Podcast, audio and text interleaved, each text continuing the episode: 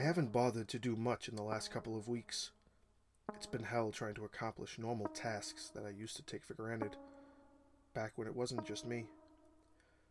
I don't even go into our room anymore. I look at it like a dark alley I try to avoid at night. I've slept on the couch mostly, still do my work from my laptop, and my job seems to be fine with it, but I know I'm stretching it thin. Maybe I'll go out and see the sun today. My phone's ringing. It's Henry. Hello? I almost whisper. Hey man, how have you been? He asks.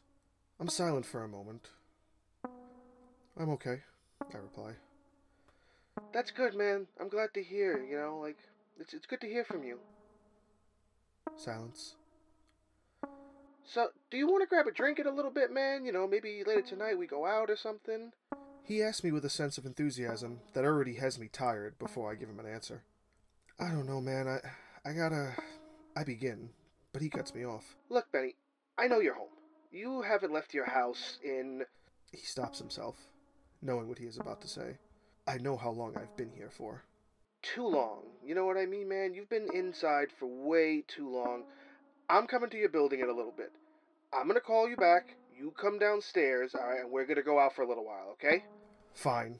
I respond just to get him off the phone, and then I hang up before he can say anything else. Maybe he's mad at me, maybe he's not, but I don't care. I toss the phone onto my coffee table, where a bag of chips breaks its fall. I stand up from the couch, and the blanket that was draped over my legs falls to the floor. I look down, and I see the disheveled wreck that my body is. What kind of man am I right now? I walk around the couch and I look at the reflection in a long mirror on the wall. That was her mirror. I stand in front of it for what feels like forever. And the phone rings again. Hello? I answer without looking, still staring at my reflection. I'm downstairs, man. You better be coming downstairs. It's Henry. How long have I been standing here for? I'm silent, but it's not on purpose I'm just mesmerized by how long I've been standing here, staring at the man I see in the mirror. What a shame. I seem to have crawled out from the underbelly of some depression. I look like hell spat me out. My eyes are bloodshot. My face is a mess. The tank top has stains from food, probably weeks old. For the first time, I catch the smell of my own body. Probably not because I smell it, but because the way I look screams that I haven't showered in a long time. Benny! Benny, are you there? Hello? Henry's voice snaps me into reality. Yeah, um, I'm sorry, but I can't come down right now, man. Come on, man. You've got to get out, man. I got to get you out of the house for a little while. I continue to stare at myself and realize he's right. But I know I do, Henry. I know, but I need a little bit more time. I, I need I need to get myself together. Just let me call you later. Alright, but if you don't, I'm gonna call you until you answer me, and I'm gonna come upstairs and I'm gonna bang on your door, and I'm gonna disturb all your neighbors if you don't call me back. I will, man, I, I promise. And Henry, thank you. I hang up before he could say anything else again, and another look at my spoiled self, and I run headfirst into the bathroom. I shower for what seems like a decade. My body needed it.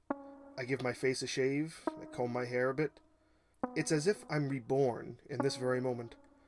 I step out of the bathroom with a towel draped around my body. As I walk, I catch the door to the bedroom. I stare at it like a bull waiting to charge, face to face with my greatest adversary. I drop the towel and walk slowly to the door. My heart beats so heavy it might shoot out of my chest. I'm both struggling to breathe and breathing heavy all at the same time. My hand on the doorknob. I hesitate, but I'm anxious. I'm afraid, but I'm hopeful. I want to run away and never look back, but I want to be right here. I turn the knob and swing the door open. The smell hits me like a ton of bricks. Perfume, air freshener, used candles, all her smells. I walk in, shaking, and I don't know if I'm cold or if I'm petrified. I stand there for a minute and I gaze around. I see her comb on the dresser, her lipstick on the floor, the book she was reading by the side of the bed. I walk around and I pick it up. The Martian by Andy Weir. She wanted to read it before we saw the movie. She always had to read the book before seeing the movie. I was never a big reader. I set it back down on the nightstand, and I walk back around to my side. I see my watch and my ring on the nightstand. I sit down gently on the bed, as if I might break it if I'm not careful. Again, a chill crawls up my back, and I catch myself shaking. I don't know if I'll ever stop shaking. Slowly, I lay back against the pillows, not turning to face her side. I lay there, curled into a ball.